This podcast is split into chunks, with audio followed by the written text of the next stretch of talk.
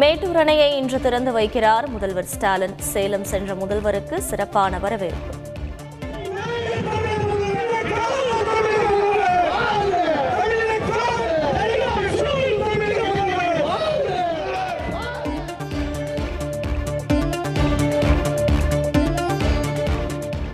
திருமாவளவனை சந்தித்து நன்றி கூறினார் பேரறிவாளன். தனது மூத்த சகோதரர் என பேரறிவாளன் நிகழ்ச்சி.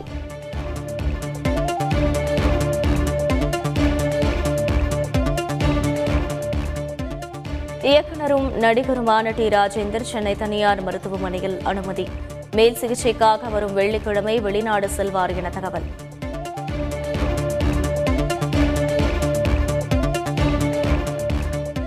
ஹைதராபாத்தில் இருந்து சென்னை திரும்பினார் நடிகர் விஜய். இரண்டாம் கட்ட படப்பிடிப்பு முடிந்து விமானம் மூலம் சென்னை வருகை.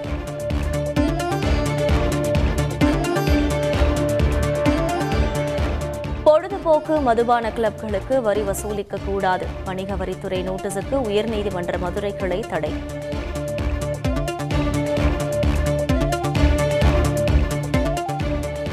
சென்னையில் அனுமதியின்றி கேளிக்கை நிகழ்ச்சிகள் நடைபெறுகிறதா? சமூக வலைதளங்களில் போலீசார் தீவிர கண்காணிப்பு.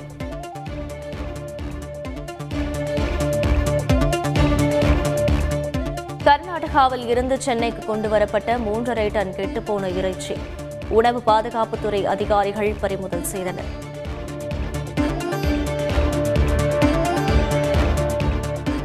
புதிதாக துவங்கிய ஆறு மாவட்டங்களில் மருத்துவக் கல்லூரிகள் மத்திய அரசிடம் கோரிக்கை வைத்துள்ளதாக அமைச்சர் மா சுப்பிரமணியன் தகவல்.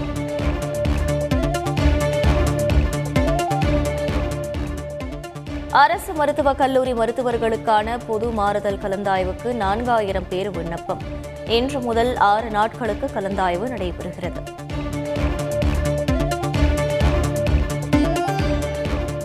வேடந்தாங்கல் பறவைகள் சரணாலயம் அருகே மருந்து நிறுவன விரிவாக பணிக்கு தடை.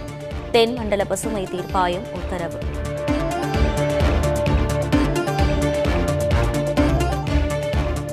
நீட் தேர்வு முடிவுக்கு பின் பொறியியல் கலந்தாய்வை நடத்த தொழில்நுட்ப கல்வி இயக்குநரகம் திட்டம். பொறியியல் கல்லூரிகளில் காலி இடங்கள் ஏற்படுவதை தடுப்பதற்காக நடவடிக்கை. ஜூன் ஏழு எட்டு ஒன்பது தேதிகளில் ரேஷன் கடை ஊழியர்கள் வேலைநிறுத்தம் அறிவிப்பு. பத்தாம் தேதி சென்னையில் போராட்டம் நடத்தப் போவதாகவும் தகவல். விருதுநகர் பாலியல் வழக்கில் குற்றப்பத்திரிகை தாக்கல் செய்தனர் சிபிசிஐடி போலீசார். பள்ளி மாணவர் உள்ளிட்டோர் மீது எண்ணூறு பக்கங்களுக்கு மேல் குற்றச்சாட்டு. கடவுள்களை அவதூறாக பேசியவர்களை கைது செய்ய கோரி சிதம்பரத்தில் போராட்டம்.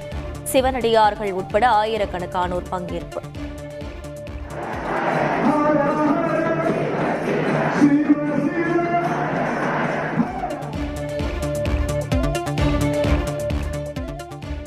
ஜப்பானில் வாழும் இந்தியர்கள் மத்தியில் உரையாற்றினார் பிரதமர் மோடி. ஜப்பானும் இந்தியாவும் இயற்கை கூட்டாளிகள் என பெருமிதம்.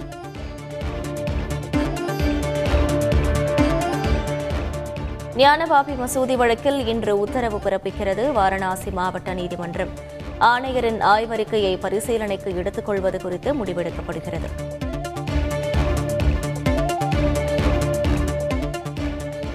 பாலியல் வழக்கை முடிவுக்கு கொண்டுவர கேரள ஆளுங்கட்சி அரசியல் பிரமுகர்கள் முயற்சி செய்கின்றனர். கேரள உயர் நீதிமன்றத்தில் பாதிக்கப்பட்ட நடிகை அவசர வழக்கு.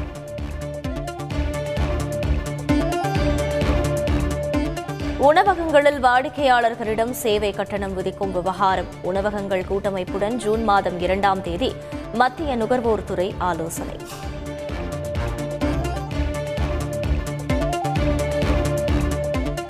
அசாமில் கனமழைக்கு பலியானோர் எண்ணிக்கை இருபத்தி நான்காக அதிகரிப்பு. ஏழு லட்சத்திற்கும் அதிகமான மக்கள் கடும் பாதிப்பு.